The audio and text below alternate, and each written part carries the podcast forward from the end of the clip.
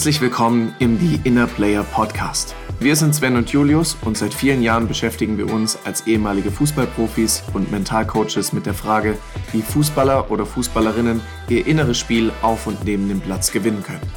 Mit diesem Podcast möchten wir dich inspirieren und dir die Möglichkeit geben, dich sowohl als Spieler oder Spielerin als auch als Mensch im mentalen Bereich weiterzuentwickeln und dein Mindset auf das nächste Level zu heben. Ja, Folge 11. Heute haben wir sogar eine Schnapszahl. 1 Genau. genau. Ist auch nur eine 1 zu 1 Folge, sozusagen. genau, wir haben heute keinen Gast. Äh, Das haben wir uns ja vorgenommen, weil äh, ja, wir einfach auch mal wieder eine Folge machen wollten, wo es um ein bestimmtes Thema geht, vielleicht auch viel um uns geht, wo wir viel von uns teilen, von unserer Geschichte nochmal teilen, äh, weil wir auch die, ja, das Feedback bekommen haben, dass viele auch die erste Folge gefeiert haben, wo wir viel geteilt haben von uns. Ähm, deshalb gibt's heute eine 1 zu 1 Folge.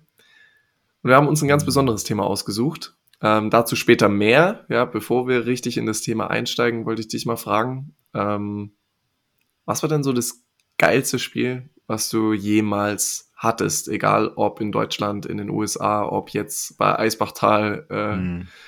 Was war so das Ja. geilste Spiel? Es ist so lustig, wenn man, also wenn ich diese Frage höre, habe ich direkt diese Bilder im Kopf. Also bei mir ist direkt ein Spiel da. Damals äh, TuS Koblenz, wo ich bei Koblenz gespielt habe, haben wir gegen Hoffenheim 2 gespielt.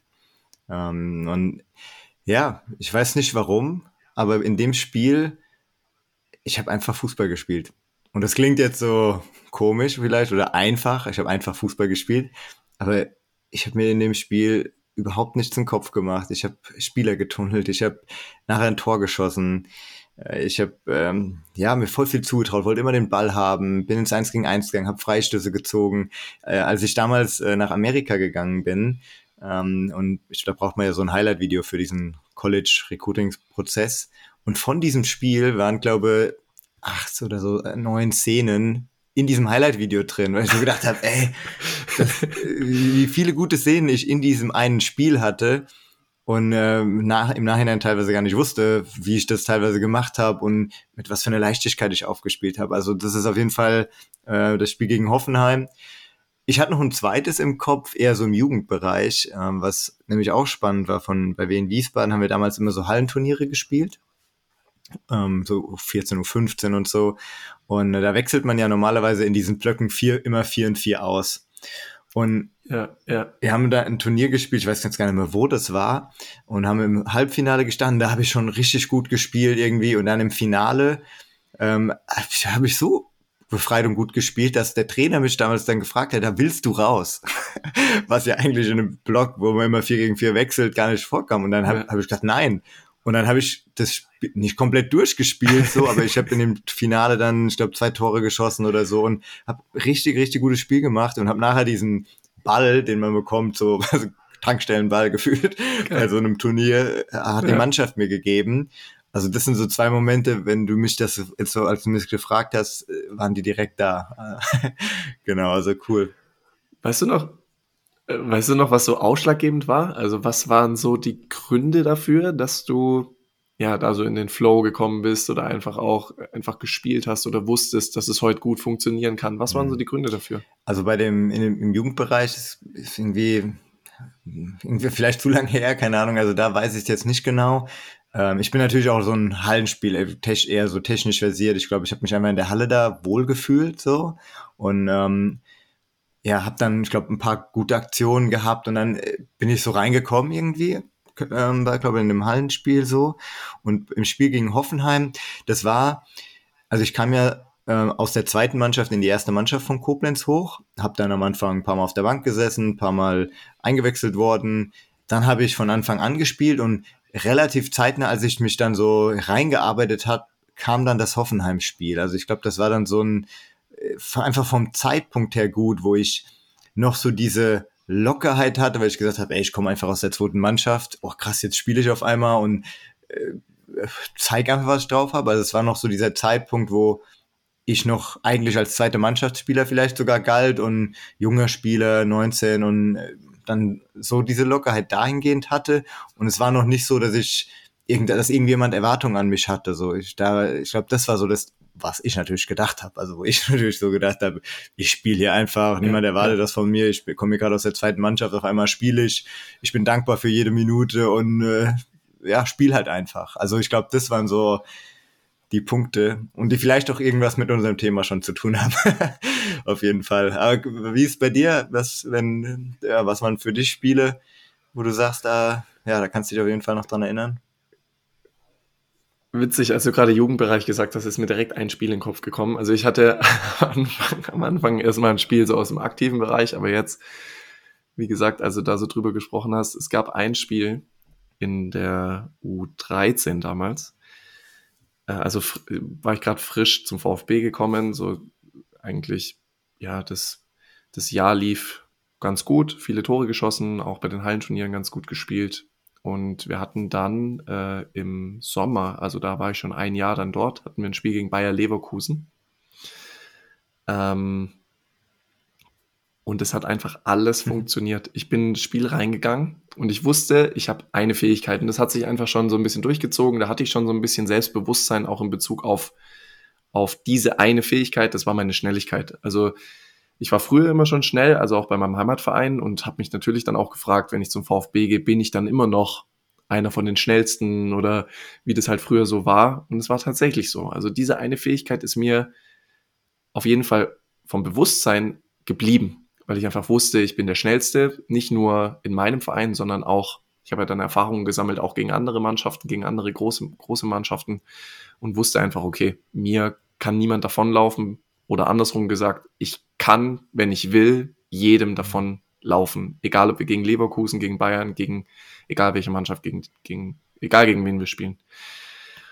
Und das war auch immer mein Spiel. So immer an der Abseitslinie zu lauern und immer darauf zu warten, bis äh, die Mittelfeldspieler mir den Ball irgendwie durch die Gasse spielen oder hinter die Kette spielen. Äh, und gegen Leverkusen war es dann so, dass ich relativ früh, ich glaube nach fünf Minuten, schon den ersten Elfmeter rausgeholt habe, genau durch so eine Szene. Also ich war eigentlich schon weg Richtung Tor und dann nur noch irgendwie durch eine Grätsche zu stoppen. Ich weiß nicht mehr, ob es der Torwart war oder ein, oder ein Abwehrspieler. Und dann stand es 1-0. So, und diese Szene war schon ein richtig guter Start für mich ins Spiel, weil das, was ich eigentlich immer gemacht habe, ja, also Torchancen rauszuspielen, ich hatte in jedem Spiel ri richtig viele Torchancen, allein einfach durch die Geschwindigkeit. Aber dieses Mal hat es funktioniert und schon relativ früh. Und dann habe ich langsam Vertrauen gesammelt. Ja, dann haben mehrere Aktionen auch funktioniert. Dann habe ich mich wie so in den Flow gespielt und dann habe ich, wir haben 4-0 gewonnen und ich habe dann noch drei Tore geschossen in dem Spiel. Hm. Also eigentlich an jedem Tor beteiligt gewesen, dann noch andere gute Szenen gehabt. Und ich glaube, das Spiel werde ich glaube ich, für immer in Erinnerung behalten, obwohl es echt schon lange her ist. Und ich kann mich an ein Tor erinnern. Ich glaube, so ein Tor habe ich nie wieder geschossen. Der Ball kam, der Ball kam von unserem äußeren Mittelfeldspieler oder Verteidiger so auf, ähm, ja, so aufs, auf 16er Höhe oder 20 Meter vorm Tor, wirklich komplett quer gespielt. Also er stand auf 16er Höhe oder 20 Meter vorm Tor und hat den Ball quer in, in die Mitte gespielt und ich stand mhm. da so mittig vom Tor, lauf dem Ball entgegen und schieß den Ball direkt mit der Innenseite über mein Standbein ins kurze mhm. Eck in Winkel. Also das Tor habe ich jetzt, wenn ich drüber spreche, wirklich wie wenn dieser Film nochmal vor meinem inneren Auge abläuft. Und das Tor, das werde ich, werde ich nie vergessen. Ich glaube, so ein Tor habe ich nie wieder geschossen. Äh, und das zeigt ja schon, in welchem mm. Zustand ich war, da überhaupt den Ball direkt zu nehmen. Also jeder andere Spieler oder auch ich in jedem anderen Moment hätte den Ball dann, glaube ich, angenommen und irgendwie versucht, vielleicht noch einen Pass zu spielen oder was auch immer. Aber ich habe mich einfach in dem Spiel so gut gefühlt ja. und habe das Ding dann irgendwie direkt genommen. Es, es ist so interessant, dass man dann Dinge macht, wo man sich im Nachhinein denkt, wow, das hätte ich jetzt normal nett gemacht. Also so, so geht's mir eins zu eins auch. Also ja. bei, auch bei dem Spiel gegen Hoffenheim äh, laufen, ich, ich, ich glaube, 80. Minute, äh, Tommy Gentner spielt mir einen Ball rein. Also mhm. äh, Tommy, liebe Grüße, wenn du das irgendwann mal hörst. Du bist ja für vieles verantwortlich. Du, ja, du hast uns ja damals in Kontakt gebracht. Auf jeden Fall spielt der Tommy mir einen Ball rein und wir laufen so in, ich glaube, 80. Minute. Wir haben 1-0 geführt. Lauf ich links und rechts läuft unser ältester Spieler, Anel Chaka, hat auch bei Leverkusen gespielt, war so Legende im Endeffekt so ein bisschen und und wir, ich laufe auf den Innenverteidiger drauf und anstatt zu spielen, was ich normal in jedem äh, hätte ich normal immer gemacht, habe ich den letzten Mann getunnelt und habe ihn rechts reingeschossen. Wo ich mir auch im Nachhinein gedacht habe, das hätte ich sonst nochmal nie gemacht. Was machst du denn ja, da? hätte ich nochmal nie gemacht, aber ich war Ja. so in diesem, in dieser Selbstverständlichkeit, in diesem Vertrauen, dass ich sage, ey, tunnel den einfach und mache ihn dann rein. Also, Ja, und weißt du, was, was da echt spannend ist? Wir fragen uns ja auch, wenn wir Fehler machen oder wenn wir irgendwie schlechte Situationen haben, äh, die jetzt nicht so gut laufen, fragen wir uns ja genau das Gleiche. Wir fragen uns, was, was habe ich da denn für, was habe ich da denn gemacht eigentlich? Und genauso, wenn ich jetzt darüber nachdenke, über das Tor oder jetzt Mhm. auch, wenn du davon erzählst, ist ja genau dieselbe Frage. Ja, man, man, in die andere Richtung. Also man denkt sich ja dann auch, wie konnte ich das denn, also wie konnte ich das denn damals Mhm. machen? Ja, also weil normalerweise nimmst du den Ball an, spielst einen normalen Pass, ja, oder drehst nochmal auf, wechselst die Seite oder was auch immer. Aber du würdest nie im Traum daran denken, den Ball einfach direkt zu nehmen. Ja, also ich weiß, ich weiß auch gar nicht, ob ich in der Situation darüber nachgedacht habe oder ob einfach mein Mhm. Körper gemacht hat, ohne dass ich, dass ich mir jetzt groß Gedanken gemacht habe. ja. Und ich glaube, da sind wir schon beim, beim Thema. Ja, wir haben ja gerade jetzt im Vorgespräch darüber gesprochen, aber vielleicht greife ich es doch kurz auf mit der Mhm. U21, mit dem Spiel von gestern. Äh, jetzt wird ja ganz viel geschrieben, ähm, äh, dass es auch eine Qualitätsfrage ist zwischen England und Deutschland. Einerseits kann man natürlich sagen, ja, ja, also allgemein, wenn man sich jetzt die A-Nationalmannschaft anschaut und so weiter, die Engländer haben natürlich gerade eine Riesenqualität. Ja, das muss man einfach sagen. Aber auf so einem Niveau entscheiden natürlich auch noch ganz andere Faktoren. Und ich hätte das Spiel gerne auch anders gesehen. Ähm, wenn man sich jetzt mal den Turnierverlauf der U21 anschaut, ähm, mit dem ersten Spiel, was, was unentschieden ausgegangen ist, wo die deutsche Nationalmannschaft zwei Elfmeter verschießt und den ersten Elfmeter, und da wären wir wieder vielleicht bei, bei der Parallele zu meinem, meinem Jugendspiel sogar, wäre der Elfmeter nach zwei Minuten war es, glaube ich, reingegangen, ja, und nicht verschossen worden, wer weiß, wäre vielleicht die deutsche Nationalmannschaft mit dem anderen Selbstvertrauen auch in das Turnier gegangen, ja.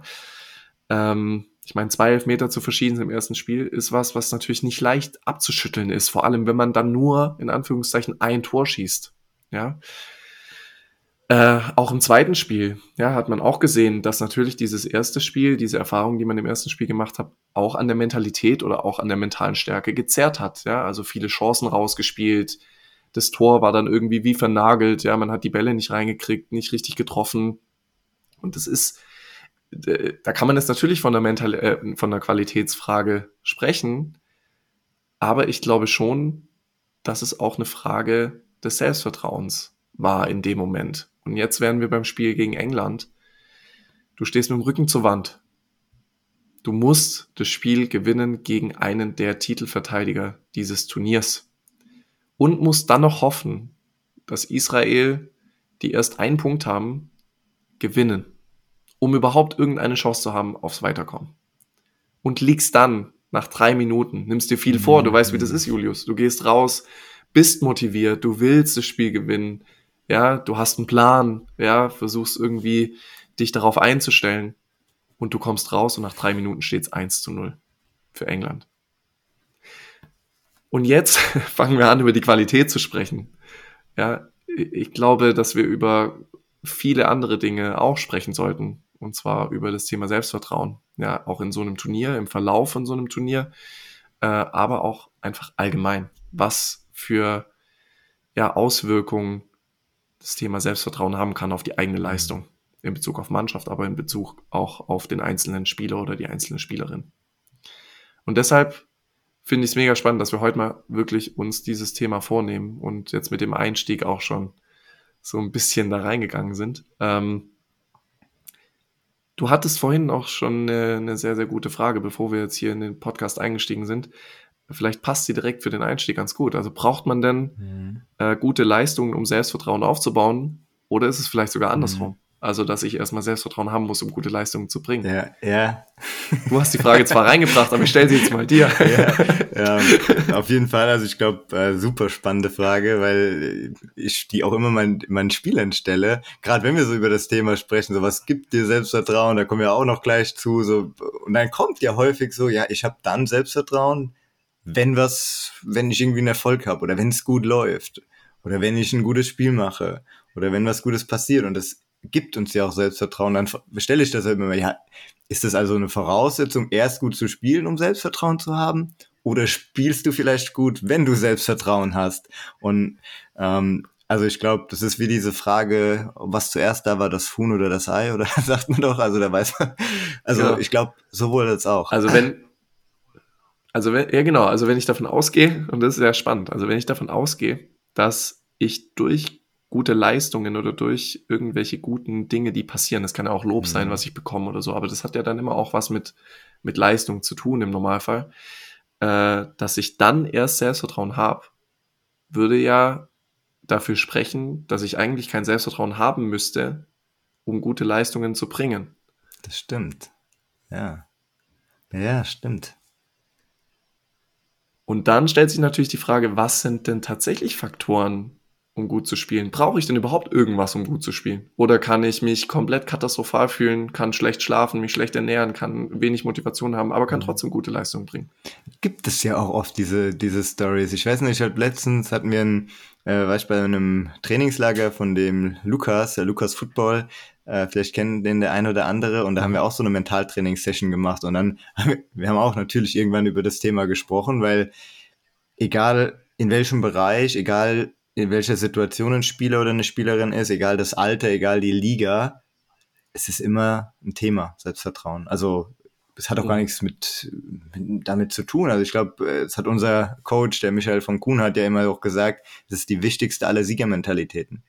Also unabhängig von der Liga und bei dem Trainingslager haben wir auch drüber gesprochen. Und dann ähm, haben auch manche gesagt, ja, ich, ich, ich brauche eine gewisse Routine vom Spiel, die mir Selbstvertrauen gibt. Und dann kam einer, der gesagt hat, also ich habe eigentlich immer meine besten Spiele gemacht, wenn, wenn ich mir, wenn, wenn man so diese Scheißegal-Einstellung hatte und davor gefühlt mhm. sich nicht gut vorbereitet hat, aber immer einfach so ins Spiel gegangen ist. Also es ist ja so auch total unterschiedlich, äh, was dazu ja. führt. Also deshalb ist es manchmal schwierig greifbar. Also, ja. Ja, ja ich glaube, Selbstvertrauen ist sowieso schwierig zu greifen. Also es gibt ja mehrere Definitionen von Selbstvertrauen. Also ich habe gestern äh, bei einem Unternehmen auch so einen Vortrag gehalten zum Thema Selbstvertrauen. Da saßen viele Talente des Unternehmens vor mir und dann habe ich auch gefragt, was ist denn für euch Selbstvertrauen? Also was ist es denn, wenn ihr euch, wenn ihr euch so fühlt?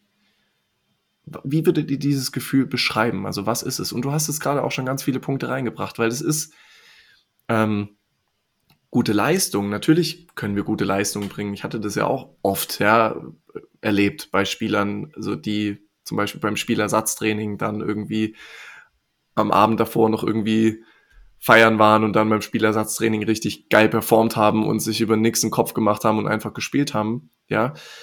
Nur ich glaube schon, dass, und da wären wir bei dem Thema von Michael, ja, dass Selbstvertrauen die wichtigste Siegermentalität ist. Ich glaube schon, das ist, ähm, dass dieses Gefühl, was wir auf dem mhm. Platz haben, einfach eine bessere Voraussetzung ist, um unsere Leistung ja. zu bringen. Es ist nicht automatisch, dass wir eine bessere Leistung bringen, aber es ist auf jeden Fall eine bessere mhm. Voraussetzung. Also, dass unser Gefühl natürlich schon sehr stark unsere Handlungen beeinflusst. Also, wenn ich Selbstvertrauen habe und mich gut fühle und so weiter, dann starte ich schon auch anders einfach ins mhm. Spiel. Also, so ist mein, meine Wahrnehmung und so war es auch bei mir.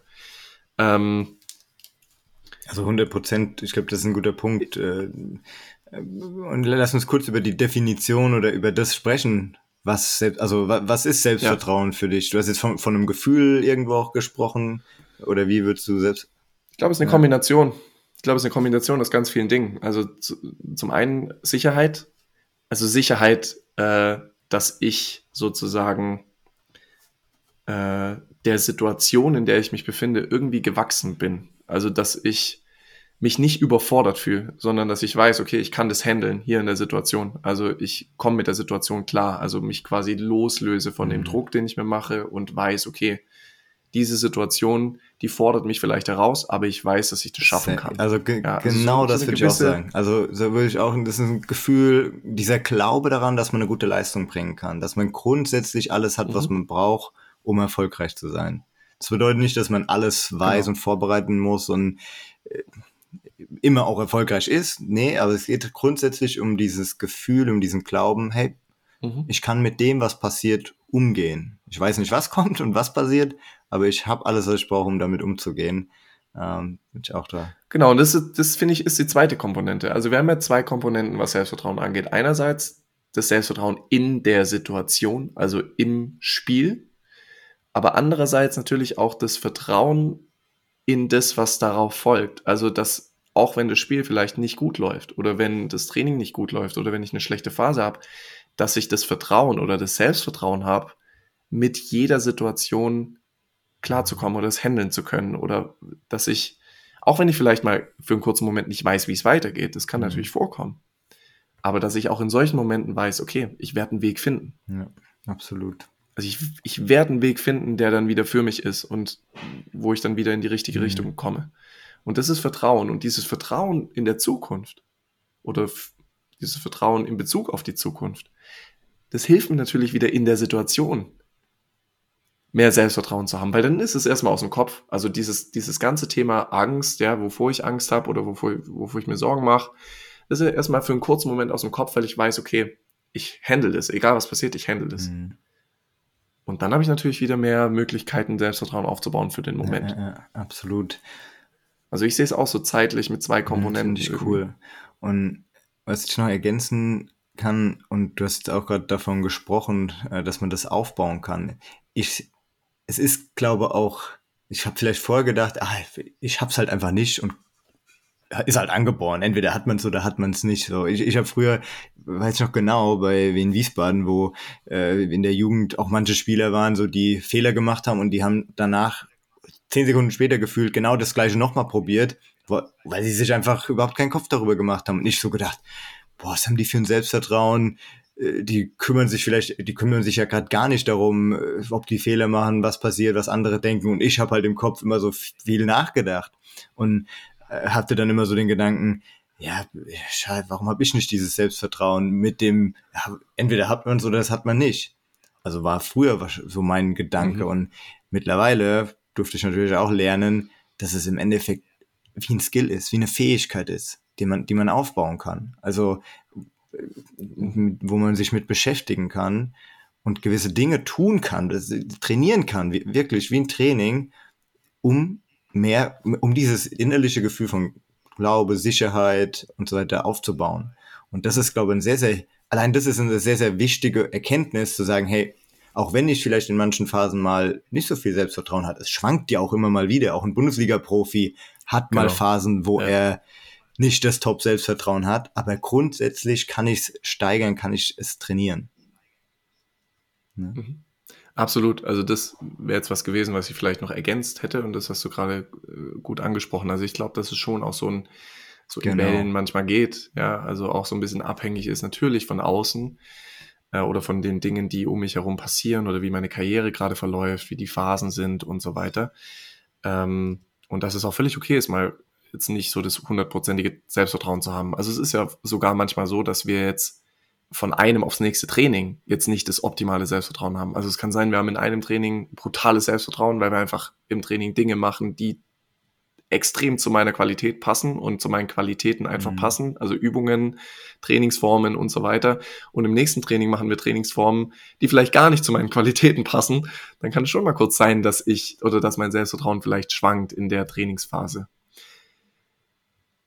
ich weiß nicht, wie es bei dir war, bei mir in der Karriere, und ich glaube, es war auch ähnlich bei dir, ich habe mein Selbstvertrauen ganz oft so von, von Lob abhängig gemacht oder habe immer mein Selbstvertrauen abhängig gemacht von dem, was andere über mich denken könnten und wie die mich einschätzen und wie die mich sehen. Also das hatte sehr starke Auswirkungen auf mein Selbstbild erstmal und natürlich dann auch auf mein Selbstvertrauen in manchen Situationen in Bezug auf manche Fähigkeiten zum Beispiel. Also wenn jetzt jemand,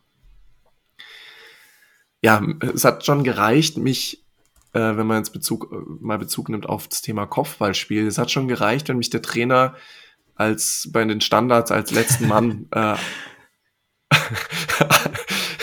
positioniert hat, äh, da habe ich natürlich direkt irgendwie mir eine Story erzählt, dass ja, der denkt nicht, dass ich irgendwie ein gutes Kopfballspiel habe und das Ding vorne reinmachen kann. Äh, und äh, was ja gar nicht die Wahrheit sein muss. Also ich war ein Spieler, der, glaube ich, schon Kopfballstärke hatte. Das habe ich dann aber erst später erkannt. Bei mir gab es dann ein Jahr, in dem ich ich glaube, zehn Spiele hatte, äh, zehn Tore geschossen habe und neun Kopfballtore davon gemacht habe und eigentlich Kopfballtraining nicht wirklich mhm. gemacht habe. Das heißt, also die Fähigkeit an sich war da, nur der Trainer hat es nicht gesehen in dem Moment. Und ich habe es dann irgendwann auch gedacht, dass ich es nicht kann. Ja. Und das hat ja auch was mit, mit Selbstvertrauen in bestimmten Situationen zu tun, weil wenn ich dann vorne war ja, oder auch im Training mal eine Kopfballchance hatte, dann hatte ich nicht das Vertrauen in mich, diesen Kopfball reinzumachen, weil der Trainer auch nicht mhm. denkt, dass ich ihn reinmache. Ja, es ging, ging mir auch so, dass ich mein, ja, mein Selbstvertrauen häufig von der Meinung anderer abhängig gemacht habe und äußere Dinge dafür genutzt habe, um das mir irgendwie das Gefühl zu geben, dass es oft nicht von innen herauskam, sondern ich voll abhängig war von dem, was drumherum passiert ist. Wenn es gut lief, wenn ich gute Aktionen gehabt habe oder Trainer was gesagt hat, dass es dann da war.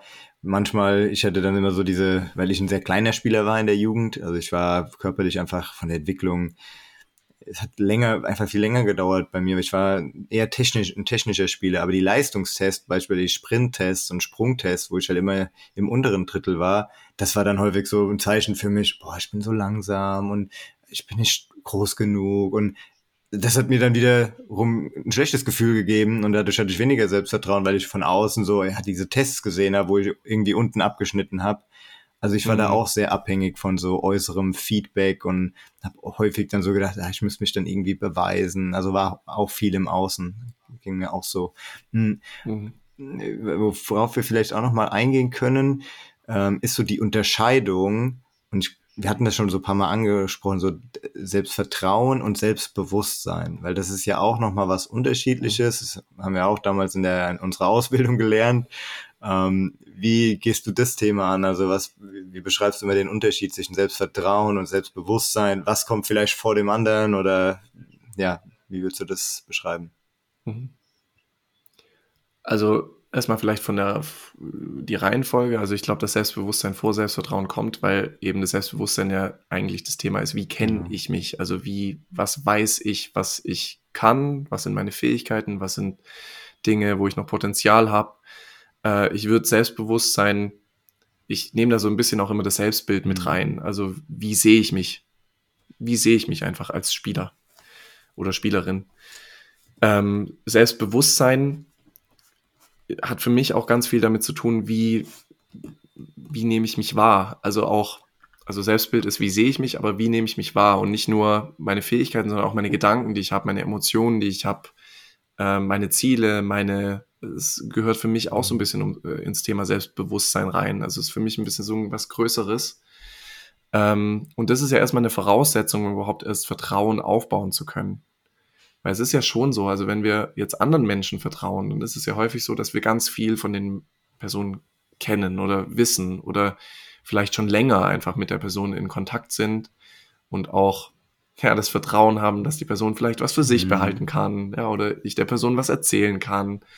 Ähm, das, das ist mhm. ja schon so. Und deshalb ist das erstmal wichtig, also die Arbeit erstmal am Fundament, also dass ich erstmal ganz viele Dinge an mir wahrnehmen kann und akzeptieren kann auch. Also es sind, es sind ja nicht nur die guten Sachen, sondern auch Dinge zu akzeptieren, die vielleicht aktuell noch nicht da sind, wo ich sie haben möchte.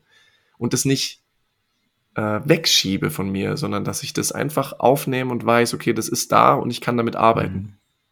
Und dann habe ich die Möglichkeit, dieses Vertrauen erstmal aufzubauen. Ja, also das. Ja das wäre für mich mal so, was die mhm. Reihenfolge, was die Reihenfolge ja, angeht. Bin ich voll bei dir, also absolut.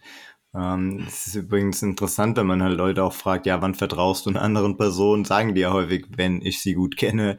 Und das ist es ja genauso. Wann vertraust du dir, wenn du dich gut kennst und sich selbst bewusst sein, sich selbst ja. kennen, auch seine Schwächen natürlich oder Dinge, an denen man noch arbeiten kann, kennen. Ähm, ich hatte Anfang des Jahres einen Kurs dazu aufbereitet, äh, wo ich mir dann nochmal so Gedanken hab, gemacht habe, was kann man vielleicht für ein Bild mitgeben, um das zu erklären. Und ich habe das wie so ein Baum dargestellt, dass ein Baum natürlich oben Äste hat und auch mehrere Äste. Und so ist ja, haben wir eben gesagt, Selbstvertrauen auch abhängig manchmal oder äh, ja, manchmal abhängig so von gewissen Situationen. Wenn du jetzt im Abstiegskampf bist und oder du hast eben die U21, dann verschießt du Elfmeter, dann kriegst du ein frühes Gegentor. Klar ist dann das Selbstvertrauen nicht so da, wenn du, wenn alles läuft, so wie bei uns bei den Spielen, die wir am Anfang beschrieben haben, klar hast du ein ganz anderes Gefühl. Das heißt, Selbstvertrauen hängt ja auch immer dann so von einem Kontext bisschen ab, deshalb mehrere Äste. Und dieser Stamm, worauf oben ja die Krone draufsteht, das ist für mich Selbstbewusstsein. Also die, die Grundlage einfach, sich selbst zu kennen, Stärken, Schwächen, ähm, ja, sich selbst äh, reflektieren können. Und dann gibt's ja noch unten Wurzeln. Und das habe ich dann so beschrieben, dass das irgendwo auch dieses Selbstbild, Growth Mindset, wie man es auch immer nennen will, dieses Selbstwert ist, dass man weiß, hey, unabhängig von dem, was mhm. passiert, unabhängig, was vielleicht auch im Fußball passiert, ich bin gut so wie ich bin, einfach so als Baum. Und wenn man den stärkt, wenn man diese tiefe Verwurzelung hat, wenn man sein Selbstbewusstsein stärkt, kann man natürlich auch die Krone ganz oben, das Selbstvertrauen ganz anders aufbauen. Absolut, es greift alles genau. ineinander über. Also gerade das Thema Selbstwert ähm, ist natürlich was, ist ein ganz, ganz großes Thema, ja, was ganz oft auch so ein bisschen äh, durcheinander gebracht wird, auch mit dem Thema Selbstvertrauen. Ähm, aber Selbstwert ist natürlich schon so dieses Grundsätzliche. Also bin ich es mir überhaupt wert, erfolgreich zu sein, ist ja mal eine Frage, die ich mir ganz oft auch mal selber stellen kann. Also, was wäre denn, wenn ich jetzt erfolgreich wäre? Mhm. Also, was wäre denn dann? Mhm.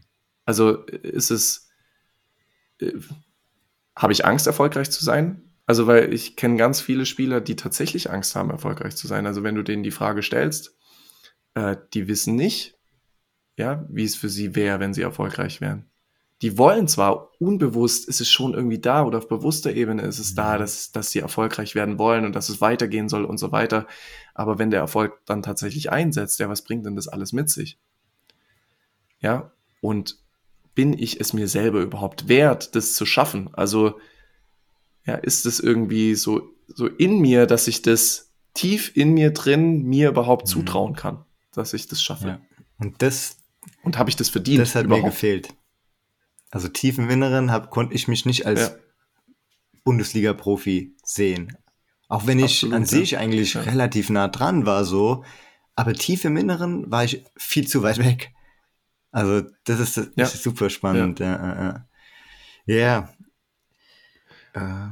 Was war dir denn, was war dir denn damals als Spieler wichtig, ähm, um, oder was, was hast du gebraucht, um Selbstvertrauen mhm. aufbauen zu können? Also, wir haben ja gerade schon über das Thema von außen gesprochen, ähm, aber was waren so die ausschlaggebenden Faktoren, die dir geholfen haben, mit mehr Selbstvertrauen mhm. auf dem mhm. Platz zu stehen? Für mich war es eine sehr strikte Disziplin, die mir geholfen hat. Also für mich, also wenn ich wusste, ich habe in der Vorbereitung alles gemacht, was ich brauche, also jetzt nicht vorm Spiel in der Vorbereitung, sondern wenn ich mich die Woche, wenn ich mich gesund ernährt habe, wenn ich mein Extra-Training gemacht habe, wenn ich abends meine, meine Dehnübungen gemacht habe, die ich vorm Schlafen immer gemacht habe, wenn ich vielleicht noch eine extra Einheit eingeschoben habe, also wenn ich äh, die Dinge gemacht habe, wo ich wusste, dass die gut für mich sind. Und das, das hat dir Sicherheit, Sicherheit und Selbstvertrauen gegeben. gegeben, wenn du die ja. durch. Okay, jetzt habe ich, jetzt will ich da direkt reinkrätschen. Was ist passiert, wenn du eine Sache nicht gemacht mhm. hast? Also die Dinge, die ich gerade beschrieben habe, waren jetzt weniger so eine Spielvorbereitung. Ich muss das und das und das und das vom Spiel machen. Das war eher so eine, mhm. so dieser Prozess davor. So wenn ich wusste. Okay, wenn äh, du es nicht, wenn du das Gefühl hattest, du hast irgendwie was vergessen oder du hast nicht mhm. jetzt ich sag mal, dich komplett zu 100% vorbereitet. Wie war mhm. das dann für dich? Also ich glaube, dann hat es schon so ein bisschen gebröckelt. Und das ist auch etwas, also wo ich sage, okay, ah, es ist schade, warum habe ich jetzt das noch nicht gemacht? Oder ah, da habe ich vielleicht mich nicht oder was Ungesundes gegessen oder so, dann hat mir das schon eher ein schlechtes Gefühl gegeben über mich selbst, weil dann ich so gedacht habe, ah, und das hat ja und das hat ja genau auch was mit Absolut. Vertrauen zu tun. Also ich vertraue ja einer Person so lange, bis das Vertrauen missbraucht wird. So, und in dem Moment, in dem ich über mich sage, ich habe das nicht gemacht, das nicht gemacht, das nicht gemacht, was ich eigentlich aber machen sollte, auf, aufgrund von den Faktoren, die du gerade auch beschrieben hast, dass ich eben diese Sicherheit und diese Selbstvertrauen aufbauen kann, ist es ja eigentlich wie Vertrauensbruch mhm. an dir selbst. Also, dass du quasi dir quasi gar nicht das Vertrauen schenkst in dem Moment sondern dass du Dinge weglässt oder nicht machst. Die Gründe, über die brauchen wir jetzt ja gar nicht so unbedingt sprechen, sondern es ist, kennen, kennen wir ja, dass wir manchmal Dinge einfach vernachlässigen, aus irgendwelchen Gründen nicht machen. Und das, man vergisst aber, dass das natürlich auch auf das Selbstvertrauen geht. Mhm. Ja, wenn ich, wenn ich selber, mir selber gar nicht vertrauen kann, jetzt gar nicht in Bezug auf meine Aktion auf dem Platz, sondern einfach außerhalb des Platzes, schon in der Vorbereitung oder allgemein in meinen Routinen, in meinen Ritualen oder was auch immer, dass das natürlich auch mit meinem Selbstvertrauen zu tun hat. Ja, hat Kobe Bryant, glaube ich, auch mal gesagt. Ja, deswegen finde ich das spannend, was du gerade reingebracht ja, ich hast. Ich habe letztens das von Kobe Bryant gehört, der auch gesagt hat, ich habe, also dass er Confidence auf dem ja, am Spiel hatte, weil er einfach wusste, er hat in der Vorbereitung alles gemacht, um top, vor, also ready zu sein dafür. Ähm, also das ist, ja. deshalb sage ich häufig, dass das Spiel, also das Spiel beginnt, bevor das Spiel beginnt. Weil wenn man eine ja, gute Woche hatte, absolut. dann, also eine gute Trainingswoche, viel für sich, für seinen Traum gemacht hat, dann, wie du, wie du sagst, dann hat man dieses innerliche Gefühl, ah gut, sehr gut, ich habe die Dinge gemacht, die, wo ich weiß, dass die gut für mich sind. Ich war die Person, die ich sein will. Und allein das ist halt eher so, so ein Konkurrent, Konkurrenzthema, wenn, dann ist man eins mit sich irgendwo und hat nicht so dieses, ach, eigentlich ja, wollte genau. ich das mal, aber hab's nicht gemacht. Und das ist vielleicht eine subtile ja. Sache, aber spielt dann schon eine Rolle. Bei manchen, bei manchen, die halt sagen, die, die sich dann keinen Kopf drüber machen, die, die, für die spielt das dann keine Rolle. Aber ich war so ein Spieler, der das gebraucht hat, so diese strikte Disziplin und die gute Vorbereitung, um dann in Spielen auch bereit zu sein. Na, ja. Wie war es bei dir? Ja.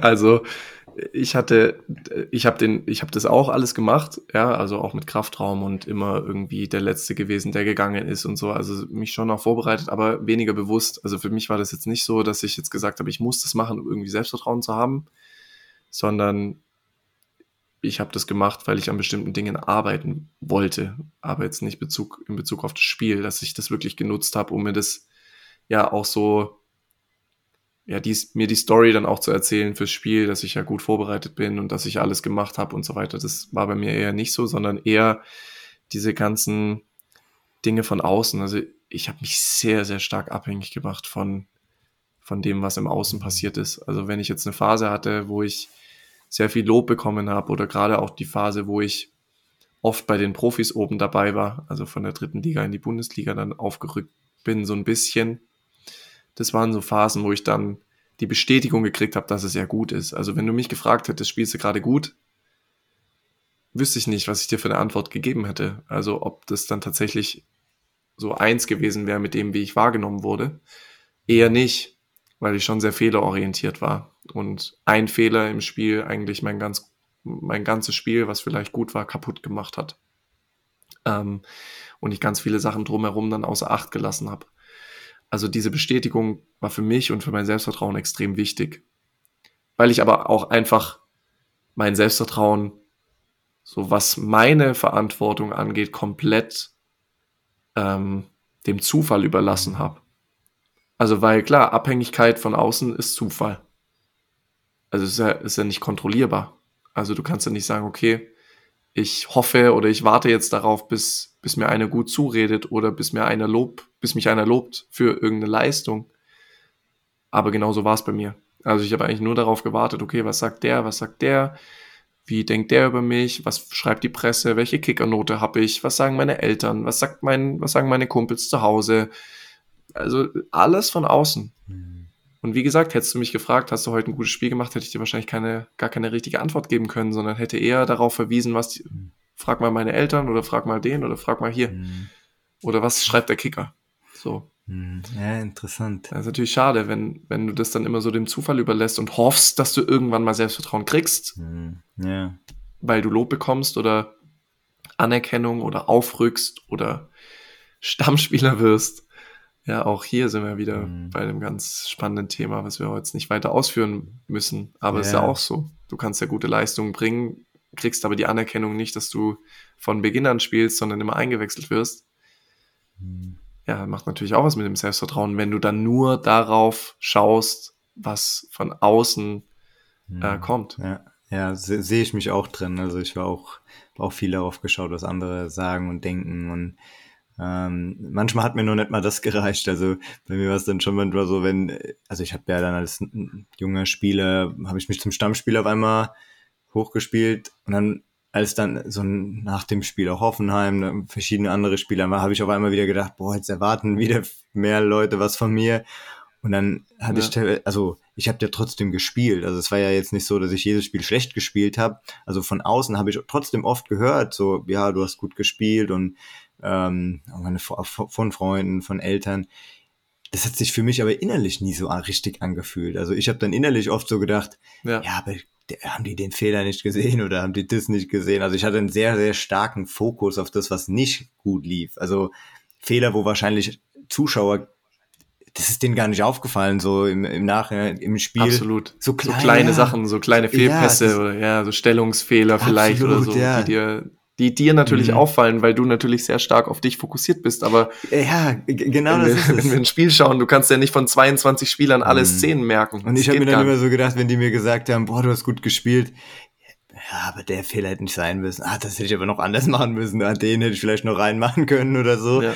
Also äh, ähm, ich habe mich dann auch damit beschäftigt, warum ich so diesen äh, negativen Fokus hatte. Und es gibt ja diesen Confirmation Bias, also diesen Bestätigungsfehler, wenn man es mhm. so aus der Psychologie übersetzen will und dass wir auch häufig das bestätigen, ja. was wir glauben.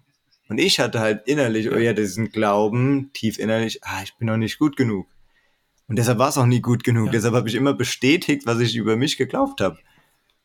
Und äh, sagt ja. natürlich die Fehler gesehen. Und ich hätte ja genauso gut, hätte ich es gewollt und hätte ich gesagt, ey, ich, hätte ich auch meine ganzen guten Szenen finden können, weil die waren ja da, sonst hätte ich ja nicht gespielt. Ähm, aber hatte ich in dem Moment nicht. Und da sind wir wieder beim Thema von vorhin. Das ist immer ein, ein situationsspezifisches Thema. Also, weil ich habe Phasen gehabt, also als ich Profi wurde beim VfB, so das erste Drittliga-Jahr, da haben wir ja schon mal in der ersten Folge drüber gesprochen, habe ich ja kaum ein Spiel gemacht. So vier Spiele gemacht und natürlich war mein Selbstvertrauen da im Keller. So, Jetzt habe ich, bin, habe ich die nächste Saison dann gespielt, bin zu den Profis aufgerückt. Aber auch da habe ich Phasen gehabt, wo ich wenig Selbstvertrauen hatte. Natürlich. Weil ich dann auch Spiele gemacht habe, die vielleicht nicht so gut waren und dann an mir gezweifelt habe und so. Aber die Situation hat sich verändert.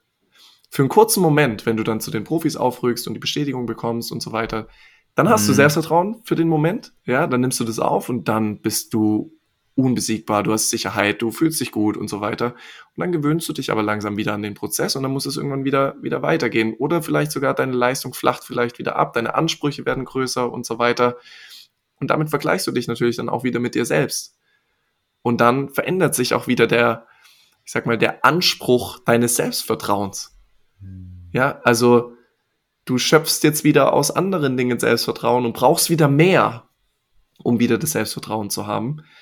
Und genauso war es in Wiesbaden auch. Ich habe dann den Vertrag in Wiesbaden unterschrieben, war dann bei einer ersten Mannschaft und habe mich da, habe da jedes Spiel gemacht, aber trotzdem kein Selbstvertrauen.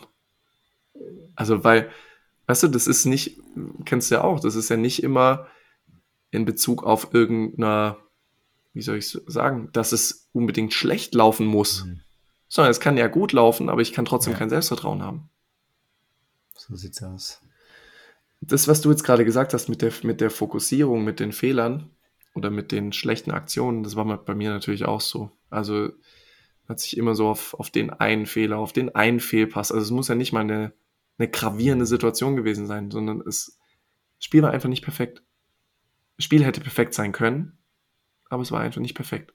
Weil ich vielleicht die eine Torschuss nicht verhindert habe oder die eine Flanke nicht geblockt habe, obwohl ich sie vielleicht hätte blocken können. Oder vielleicht mich vorne durchgesetzt habe, aber es, ja, den Ball gut, gut in die Mitte gebracht habe, eine gute Flanke geschlagen habe, aber der Stürmer den Ball einfach nicht reingemacht hat. Und es hätte ja eine Vorlage geben können, aber es hat halt einfach keine gegeben.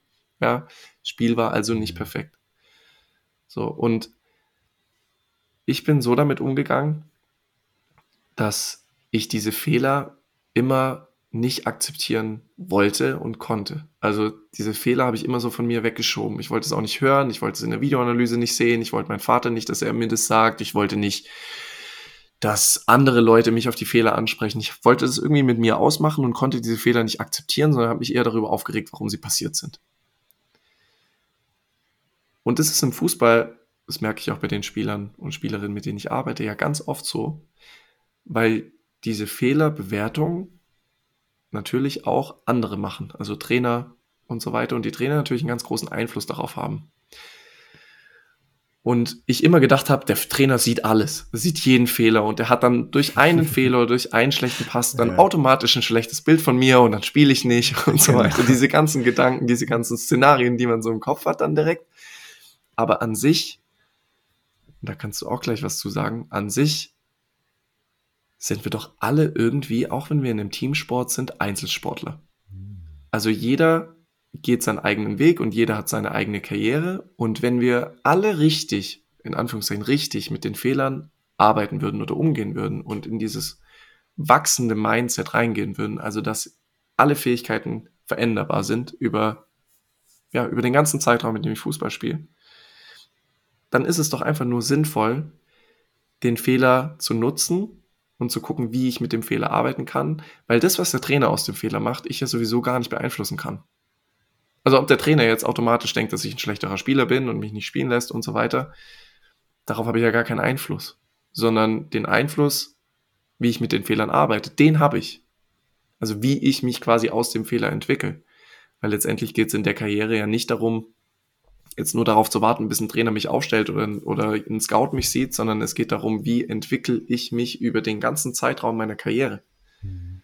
Und wenn ich dieses Fehler-Mindset so entwickle, dass ich mich sehe wie ein Einzelsportler, also wie wenn ich ein Einzelsportler und auf mich selbst, für mich selbst verantwortlich bin und für meine Weiterentwicklung selbst verantwortlich bin, dann gehe ich ganz anders mit Fehlern um. Und das hat natürlich dann wieder Aus, äh, Auswirkungen auf mein Selbstvertrauen und auf mein Gefühl auf dem Platz. Hm. Spannend. Wie siehst, wie siehst du das? Also wie ist es, was lernst, was kriegst du so mit in der Arbeit mit deinen Spielern? Wie gehen die so mit den Fehlern um und welche Auswirkungen hat es auch so auf das Selbstvertrauen an sich, gerade so ein mhm. Fehler-Mindset? Ja, also ich glaube, das ist, ich das bei vielen auch so wahrnehme, wie es bei mir war, dass der Fokus sehr, sehr stark auf den Fehlern ist und der Anspruch einfach zu hoch ist, um zu sagen, ja, ich dürfte keine Fehler machen. Obwohl die, wenn wir darüber sprechen, ist denen natürlich bewusst, ey, auch ein Lionel Messi macht Fehler. Auch, also, äh, es muss ja dazugehören, also selbst die Besten der Besten machen Fehler. Ähm, deshalb bewusst ist denen das schon, dass die Fehler machen dürfen. Innerlich fühlt es sich dann trotzdem so an, als ob, ähm, ja, also wir bekommen dadurch ein schlechtes Gefühl. Und ich ähm, von, von meiner eigenen Erfahrung, aber auch wenn ich mit Spielern drüber spreche, ist es häufig, dass viele keine Angst haben, Fehler zu machen, sondern Angst haben, gesehen zu werden, wie sie Fehler machen. Also sie machen dann einen Fehler und der Fehler ist eigentlich nicht so schlimm, aber dann der Gedanke, oh, was denkt jetzt der Trainer über meinen Fehler oder oh, was. Ja, die, die Folge, Folge ja, also genau. also die Folge aus dem Fehler. Und das, das ist ja genau das, was ich gemeint habe. Also die Folge, was macht der Trainer jetzt mhm. daraus oder was machen die anderen Menschen daraus? das ist ja genau das, was ich, mhm. was ich sage, ja. Also dieser Fehler, der dann quasi gegen mich verwendet wird und Auswirkungen auf meinen Weg hat, den ich ja schon irgendwie im Kopf hat, hab und möchte ja das Beste mhm. rausholen. Ja, genau. Also der, von der Folge, was dann mit diesem Fehler gemacht wird. Ähm, was uns, was ja dann die Spieler in dieses Gedankenkarussell bringt und eigentlich davon abhält, dann im nächsten Moment wieder da zu sein, weil ähm, es ist auch, auch spannend zu wissen. Ein guter Freund von mir ist Scout bei mittlerweile bei ähm, Hannover 96 und den hatte ich auch mal dazu gefragt. Und er sagt auch, wenn ich mir Spiele angucke, achte ich nicht darauf, äh, was für Fehler macht der Spieler, sondern ich achte darauf, wie spielt er, nachdem er einen Fehler gemacht hat.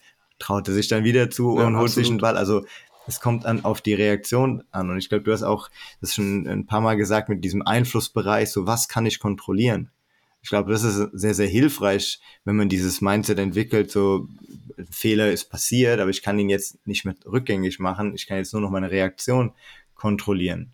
Und ähm, je, mehr, je mehr wir das äh, machen und sagen, ey, ein Fehler, wenn ich daraus lerne, hilft er mir, Fehler wäre es natürlich, wenn man aus seinen Fehlern nicht lernt. Also wenn man die gleiche Situation fünfmal falsch macht und äh, klar, dann muss man irgendwann sagen, der Fehler schadet einem so, aber an sich, wenn, wenn man sein Bestes gibt und versucht immer zu lernen, hilft es ja einem und dann äh, muss es auch nicht der Fall sein, dass man nach einem Fehler kein gutes Spiel mehr machen muss. Was ja viele sagen, wenn ich am Anfang mit einem Fehler starte, kannst du mich auswechseln, so gefühlt. Ähm, aber wenn mhm. man weiß, okay, ich kann mich dann wieder auf das konzentrieren, was wichtig ist. Ich weiß, dass der Fehler passiert ist. Ich kann in der Nachbereitung daran arbeiten und daraus lernen. Aber ich konzentriere mich jetzt auf, auf das Spiel. Und vielleicht ist das ein guten, guter Punkt und Überleitung zu sagen, okay, was gibt's denn konkret vor, während, nach dem Spiel für Dinge, für Methoden, für Techniken, wie auch immer, um sein Selbstvertrauen zu steigern? Hast du da was? Ich würde gerne noch eine Sache aufgreifen, bevor mhm. wir auf das Thema kommen, weil du auch gesagt hattest, dieses Thema Fehler machen zu dürfen. Ich glaube, und ich nehme da mich jetzt auch mal mit ein, ich glaube, dass wenn es den Trainer nicht geben würde und wenn ich jetzt wüsste, mir würde nichts passieren, dann glaube ich, dass jeder Spieler sich erlauben würde, Fehler machen mhm. zu dürfen. Ich glaube aber, dass wir, und es ist ja, es ist einfach eine Tatsache, ganz oft keine Fehler machen dürfen. In der Schule. also, ja, in der Schu ja, genau, in der Schule, aber auch im mhm. Fußball. Also, wir müssen uns ja nichts vormachen. Also, wenn wir Fehler machen, also klar, wir, wie soll man sagen, äh, es gibt ja diese Motivationssprüche immer wieder, so wir brauchen Fehler, um zu lernen. Ja, stimme ich zu, aber im Fußball brauchen wir sie nicht. Weil Fehler entscheiden Spiele. Aber wir machen sie. Das ist eine Tatsache, die ist einfach da. Wir machen alle Fehler. Alle. Jeder. Aber brauchen tun wir sie nicht. Im Fußball. Wichtig ist aber, wenn wir sie machen, wenn wir sie, wenn wir sie doch sowieso machen, dann muss ich überlegen, wie ich jetzt mit dem Fehler weitermache. Was mache ich jetzt? Es entscheidet doch jemand anders, ob ich den Fehler machen darf oder nicht. Aber ich muss, ich muss mir doch erstmal erlauben, Fehler machen zu dürfen. Ob der Trainer mir erlaubt, Fehler machen zu dürfen, ob er mich im nächsten Spiel spielen lässt oder nicht, da sind wir wieder beim Kontrollbereich. Aber ich habe den Fehler ja sowieso schon gemacht. Er ist doch sowieso schon da.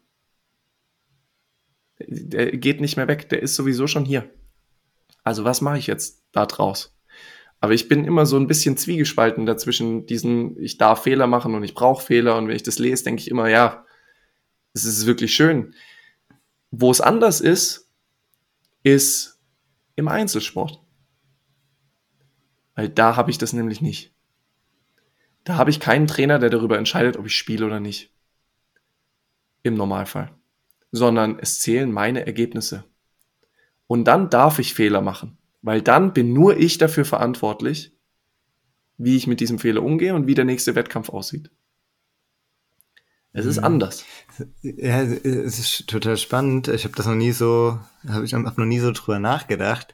Ähm, mir fällt aber auch gerade ein, dass man das schon auch so gelehrt bekommt, wenn, wenn man Fehler macht. Ich weiß noch, dass dann Trainer häufig ausgerastet sind. So, also ja, da bekommen wir klar. schon den Eindruck vermittelt, man darf keine Fehler machen oder auch jetzt in der Schule, in der Gesellschaft generell. Wir, man kriegt rot angestrichen, was man falsch macht. Also ich glaube, wir wachsen sehr stark damit auf. So darf keine Fehler Absolut. machen. Absolut. Ja.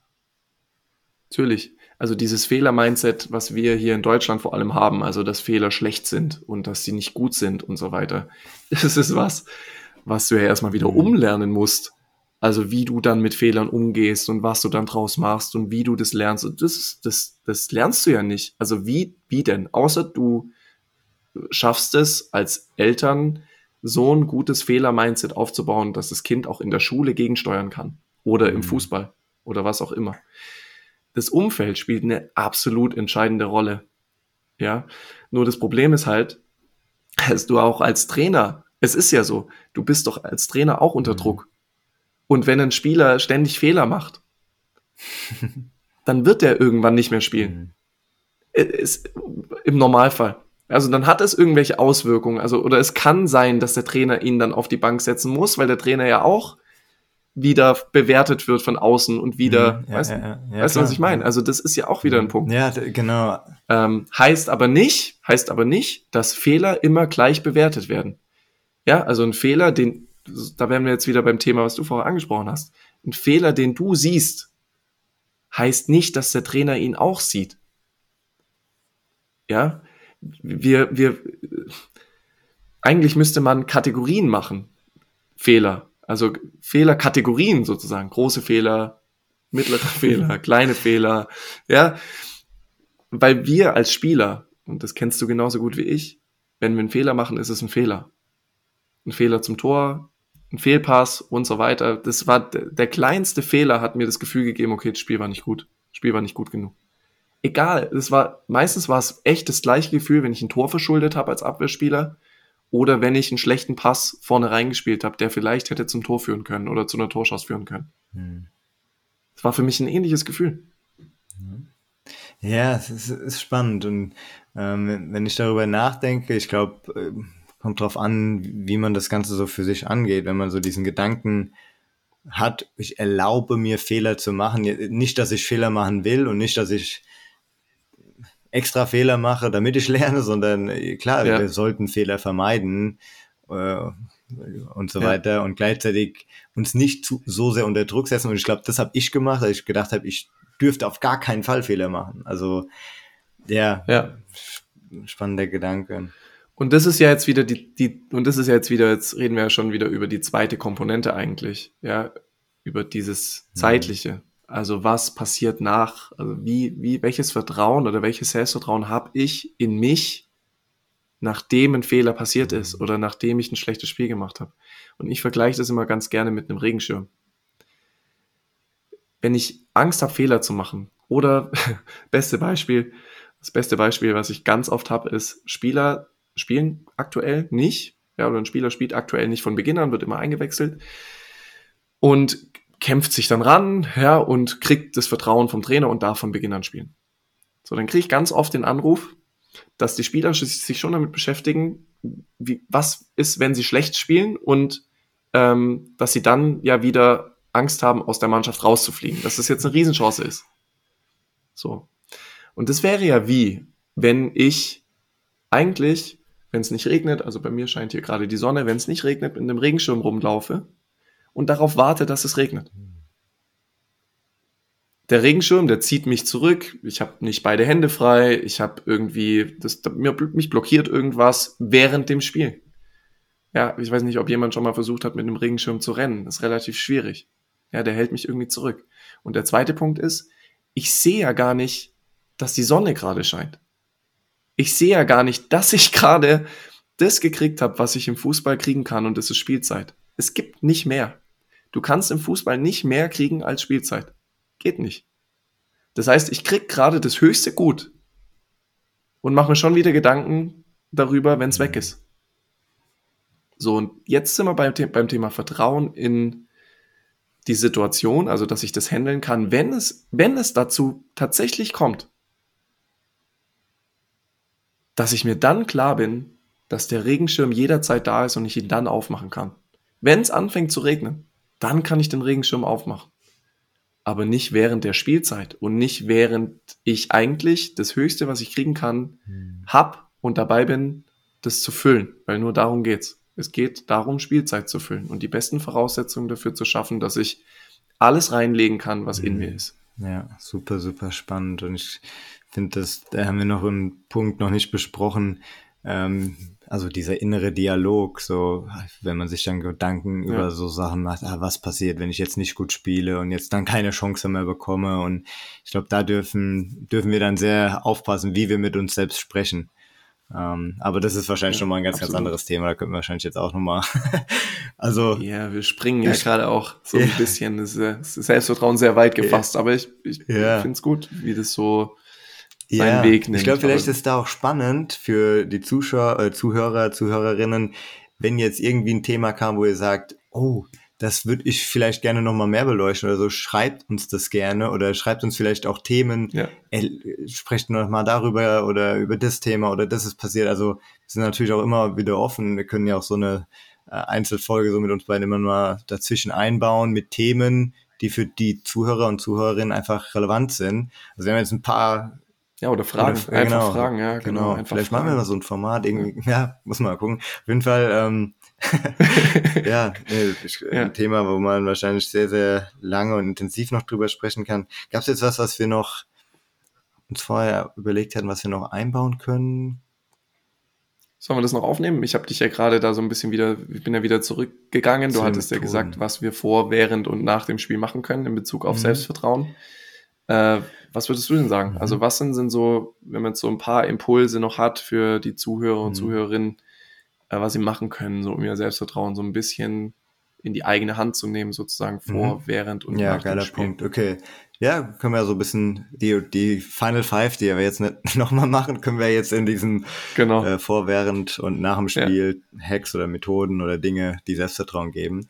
Ähm, also im Vorhinein sage ich immer, prepare to perform. Also äh, schau dir an, was für Dinge dir Sicherheit geben, was du brauchst, ob das ein gutes Frühstück ist, ob das, ich hatte mal einen Spieler, der gesagt hat, der muss sich jeden, jedes Mal die Schuhe mit einer Zahnbürste putzen. also so ver manchmal verrückte Dinge, wo man sagen würde, aber es gibt ja immer so. Rituale, man, es gibt, sieht man ja auch bei den Profis, wie die auf ein Spiel, aufs Spielfeld hüpfen oder was die noch machen, wie auch immer. Ähm, natürlich mit dem Gedanken 80-20. Also dieser Fluss, dieser Flow liegt zwischen zwei Ufern, zwischen Struktur, das, was du brauchst an deinen Routinen, Ritualen, Dingen, die dir ein gutes Gefühl geben, und 80 Prozent, 20 Prozent, an das andere Ufer Spontanität, weil dann ist die Kabine zu klein und du kannst dein, dein Stabi-Programm nicht machen. Klassiker, als ich letztes Jahr, äh, mittlerweile vorletztes Jahr in der Oberliga gespielt habe, kommst du zu spät zum Spiel, kommst du in eine Kabine, die so gefühlt für fünf Mann Platz hat, da kannst du halt nicht ausrollen und was auch immer machen. Also immer auch wieder Spontanität erlauben, dass es nicht 100% so sein muss wie du, sondern egal was passiert, du kannst doch so ein gutes Spiel machen. Also das ist vor dem Spiel, die Vorbereitung zu nutzen, die man braucht.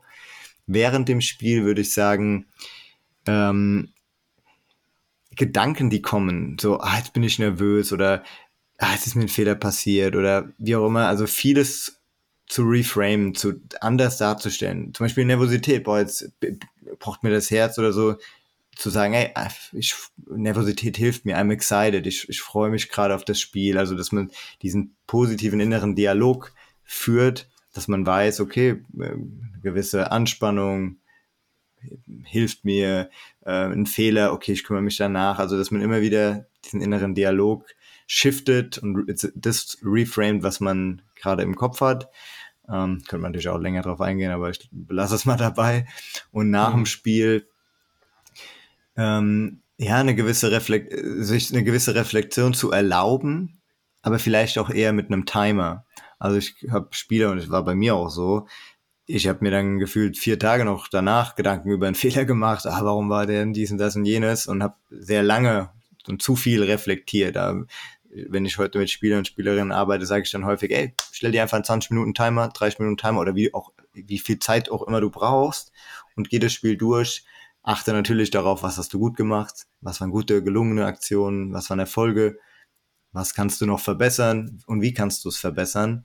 Aber auch nur eine gewisse Zeit und dann ist es abgeschlossen. Sondern nicht, dass das noch ewig im Kopf ist, sondern äh, wir brauchen ja dann Mhm. häufig dieses schlechte Gedächtnis für Fehler, dass uns das dann auch rausfällt und dass wir klar das Spiel reflektieren und das Gute mitnehmen, das äh, was nicht gut war verarbeiten Ja. und dann weitermachen. Also das mal so in Kürze so vor Coole während, Punkte, nach ja. dem Spiel. Super.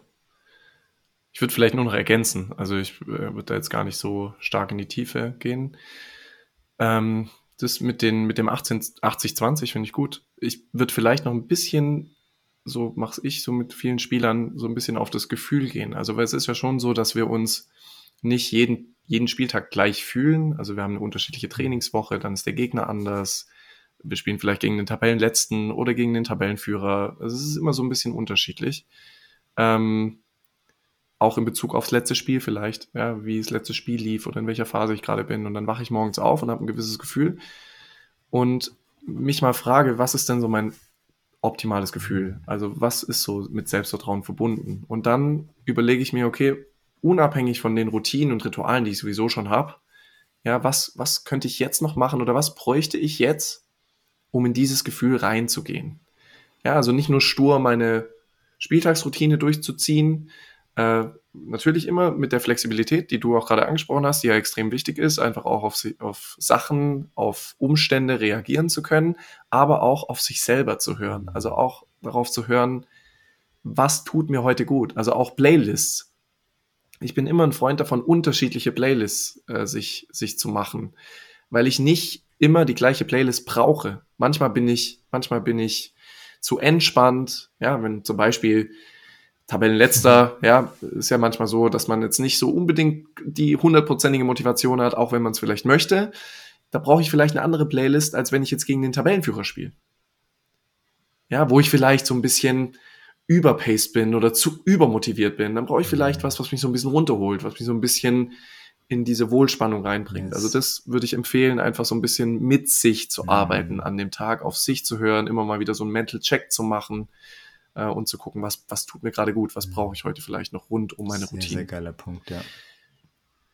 Dann vor dem Spiel mache ich immer mit Spielern, ähm, dass sie sich mal zuerst aufschreiben, um sich den Druck zu nehmen. Also wenn es Druck gibt, dass sie sich mal aufschreiben, okay, was könnte alles auftreten, also welche Herausforderungen könnten alle auftreten und wie gehe ich mit den Herausforderungen um? Einfach um sich, einfach um das aus dem Kopf zu kriegen. Ja. Und der zweite Punkt, um von dem Negativen, also quasi von den Herausforderungen weg hin zu einem guten Spiel zu gehen, ist, dass man sich die Frage stellt, was spricht dafür, dass heute ein gutes mhm. Spiel wird?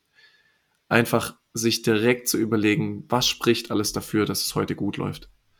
Ja, und die Liste kann lange sein. Also jedes kleinste Detail, jede kleinste, alles, jedes kleinste Ding, was dafür spricht, mhm. alles aufschreiben. Ähm, und dann kann man sich noch überlegen, okay, wann, wann hatte ich das Gefühl das letzte Mal? Also wann, wann hatte ich zum letzten Mal so ein Spiel, wo alles geil lief, einfach um diese Emotion vielleicht nochmal aufleben zu lassen yes. vor dem Spiel. Dann während dem Spiel habe ich eigentlich nur eine Sache. Das, was Julius du gesagt hast, ähm, finde ich mega. Ähm, zusätzlich könnt ihr euch, um nicht so nur euren Gedanken ausgesetzt zu sein, vielleicht einen Tapestreifen ums Handgelenk machen und einen Satz draufschreiben. Also einen Satz oder ein Wort, was ihr lesen wollt, um euch wieder sozusagen in ins Spiel zu bringen, wenn ihr einen Fehler gemacht habt oder wenn ihr vielleicht nicht so gut ins Spiel reingestartet seid oder so, dass ihr nicht angewiesen seid auf eure Gedanken, sondern dass ihr was habt, worüber ihr nicht nachdenken müsst, sondern was euch hilft, wieder eure Gedanken zu steuern. So ein, Anker. ein Stück weit zu steuern. Genau, so ein kleiner Anker, den ihr habt. Genau. Und nach dem Spiel ähm, finde ich auch mega mit dem Timer. Ähm, finde ich wichtig, bei den Situationen, die ihr jetzt im Kopf habt, gerade wir haben viel über Fehler gesprochen und viel über Fehler-Mindset gesprochen und meistens sehen wir einen Fehler als so eine Art, also meine Kinder kneten gerade immer und dann bin ich immer der, der die ganzen Knet, äh, Knet, die ganze Knete aufsammeln muss. Und ihr könnt euch das so ein bisschen so vorstellen. Fehler ist ja meistens wie so eine Art Knetklumpen. Also wir sehen einen Fehler immer als komplett Ganzes, ja, und äh, wie so ein Klumpen. Und Knete kann man auseinander, auseinanderziehen. Ja, man kann so kleine Kügelchen aus einem Knetklumpen machen, dass ihr den Fehler wirklich auseinanderzieht. Also überlegt, was war denn tatsächlich die Komponente, die wirklich nicht gut war. Also meistens ist es ja der erste Kontakt vielleicht oder der Abschluss oder die Ballernahme oder was auch immer, der Laufweg. Ja, irgendwas war nicht so optimal, aber ganz viele Sachen rund um den Fehler waren gut. Ja, wenn es nur der Abschluss gewesen ist, was war der Laufweg vielleicht gut? War der erste Kontakt war geil? Oder wie, wie man sich durchgesetzt hat? Oder das Tripling? Oder was auch immer? Äh, dass man das wahrnimmt. Also, dass man wirklich wahrnimmt, was ist tatsächlich der Faktor, den ich verändern muss oder an dem ich vielleicht noch arbeiten muss, aber auch die Faktoren oder die Dinge wahrnimmt, die gut an der Aktion sind. Und dann noch ein Punkt, der mir hilft, auch in meinem täglichen Alltag, aber auch, also in meiner Arbeit tatsächlich auch, wenn ich Fehler mache, weil auch ich mache Fehler in meiner Arbeit, äh, vor allem in der Selbstständigkeit, wenn man irgendwie alles auf einmal machen muss und sich mit ganz vielen Dingen beschäftigen muss, dass ich direkt Maßnahmen ableite. Also wenn ich einen Fehler analysiert habe, dass ich direkt überlege, okay, also nicht nur wahrnehmen, was ich verändern muss, sondern was sind denn konkrete Dinge, die ich jetzt angehe, um an dem Fehler zu arbeiten. Weil das ist genau das mit dem Kontrollbereich. Jetzt fange ich nämlich an, die Kontrolle die ich ja eigentlich denke, mit einem Fehler verloren zu haben, ja, weil es dann ja Sache des Trainers ist, ob ich spiele oder nicht, diese Kontrolle, die mir in dem Bereich fehlt, hole ich mir darüber zurück, dass ich direkt überlege, okay, wie arbeite ich jetzt damit? Also was sind jetzt konkrete Dinge, die ich in der nächsten Trainingswoche machen kann, dass ich mich aufs nächste Spiel oder auf die nächste Situation, in der ich dann auf dem Platz stehe, anders vorbereiten kann. Sehr, sehr cooler Punkt. Das wären so meine Geiler Punkte. Punkt. Äh, zu dem letzten, was mir da noch einfällt, und ich glaube, das äh, sehr hilf hilfreich dann auch fürs Unterbewusstsein, dass man nicht den Fehler so abspeichert, wenn man den reflektiert, sondern, hey, wie hätte ich es besser machen können? Also da mal reinzugehen und sich vorzustellen. Ja. Oder anders, wie will ich es beim, nächsten Mal, anders nächsten Mal anders machen? Und das dann mal rein, also mal reinzugehen, auch in genau. die, dieses Bild, dass man nicht die ganze Zeit den Fehlern wieder im Kopf durchspielt, sondern das abspeichert, wie man es eigentlich haben will, damit das Unterbewusstsein es schon mal gesehen hat, um es fürs nächste Mal schneller abrufbar genau. zu haben. Ja. Ja. Genau, weil das ist echt wichtig. Also wenn, wenn ich mir überlege, weil das war bei mir immer ein ganz großer Punkt. Ja, ich hätte das machen müssen und das machen müssen und das machen müssen. Ich würde gar nicht so in die Vergangenheit gehen, weil die Vergangenheit ist abgeschlossen. So, ich krieg den Fehler nicht mehr zurück. Die Situation, so wie sie in dem Spiel war, die wird nie wieder so auftreten. Nie wieder. Das heißt, mir ist wichtig, dass ihr zukunftsorientiert rangeht. Also überlegt, okay, wie würde ich es beim nächsten Mal, im nächsten Spiel, im nächsten Training, wie würde ich es da anders mhm. machen? Das ist allein schon diese Kommunikation hilft euch, den Fehler, den ihr davor gemacht habt, zu akzeptieren. Der ist weg. Ja, und ihr geht schon wieder in die, in die Orientierung nach vorne. Ja. Cool. Mega Punkte zum Ausprobieren. Ähm, hilft nichts, nur darüber zu sprechen. ich glaube, das ist auch nochmal die Fähigkeit, genau. Selbstvertrauen aufzubauen. Erfordert natürlich auch Training und die Dinge umzusetzen. Und trotzdem wird es immer so sein, dass wir in Momente kommen, wo es wieder getestet wird und wo wir wieder an, uns an das zurückerinnern, was wir wissen, um es dann auch wirklich zu tun. Also ja, es ist ein ständiger ja. Prozess. Ähm, ich hoffe, dass hier jeder schon mal Punkte mitnehmen konnte und ähm, ja, die weiterhelfen auf dem Platz, aber auch neben dem Platz. Und ja, fand super ja. spannend. Also cool, dass wir es mal wieder gemacht haben. Hat genau. Spaß gemacht. Und ja, ansonsten gibt es dann demnächst bald wieder die Folge mit Gast. Müssen wir noch entscheiden, wen wir als nächstes einladen. Und ja, wie immer, abonniert das Ganze yes. gerne, den, den Podcast. Dadurch wächst er, dadurch kommen vielleicht noch äh, weitere Gäste hinzu, die darauf aufmerksam werden. Äh, wenn ihr Fragen habt oder Themen, wie, wie eben schon mal angesprochen, schreibt uns die gerne bei Instagram oder, oder wo auch immer. Äh, da können wir dann auch drauf eingehen. Und ansonsten, auch wenn ihr sowas teilen wollt, auch auf Instagram, wo auch immer, connectet uns, verlinkt uns, ja. macht das Ganze größer. Und ansonsten. Und, und Feedback. Ja. Ich weiß gar nicht, wer uns, ich weiß gar nicht, wer unseren Podcast überhaupt hört. Also ich, ich gehe hier mal rein und denke so, ah, vielleicht hören so zwei, drei, vier Leute zu. Keine Ahnung, wer hier alles zuhört.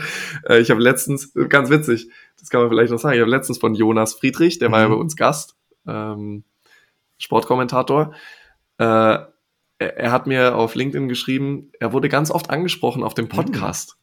Und dann habe ich, habe ich, hat er gesagt, wir haben eine, wir haben eine sehr breite Fanbase. Und dann habe ich gesagt, ja krass, weil ich krieg's einfach, ich krieg's einfach gar nicht mit. Ich weiß einfach gar nicht, wer unseren Podcast hört und wer, was für Leute das sind und äh, wie viele das mhm. sind. Äh, da gerne mal yeah. Feedback. Ich würde mich, würd mich sehr interessieren, wer es hört, was ihr mitnehmt, was so Punkte sind, die ihr jetzt aus den ersten elf Folgen so mitgenommen habt. Mhm ähm, und über was ihr vielleicht mehr hören wollt. Vielleicht habt ihr auch Wunschgäste, die wir mal einladen sollen. Also yes, gerne her damit. Sehr, sehr cool. Ja, genau. Hoffentlich bekommen wir ein paar Nachrichten. Und wenn es nur eine Nachricht ist, hey, ich höre den Podcast, das hilft schon. Ähm, deshalb ja, genau. cool.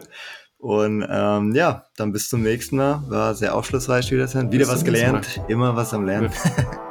Absolut. Und, ähm, ja, ja, vielen, vielen Dank. Schönen Tag noch. Macht's gut. Bis dann. ciao. ciao. ciao.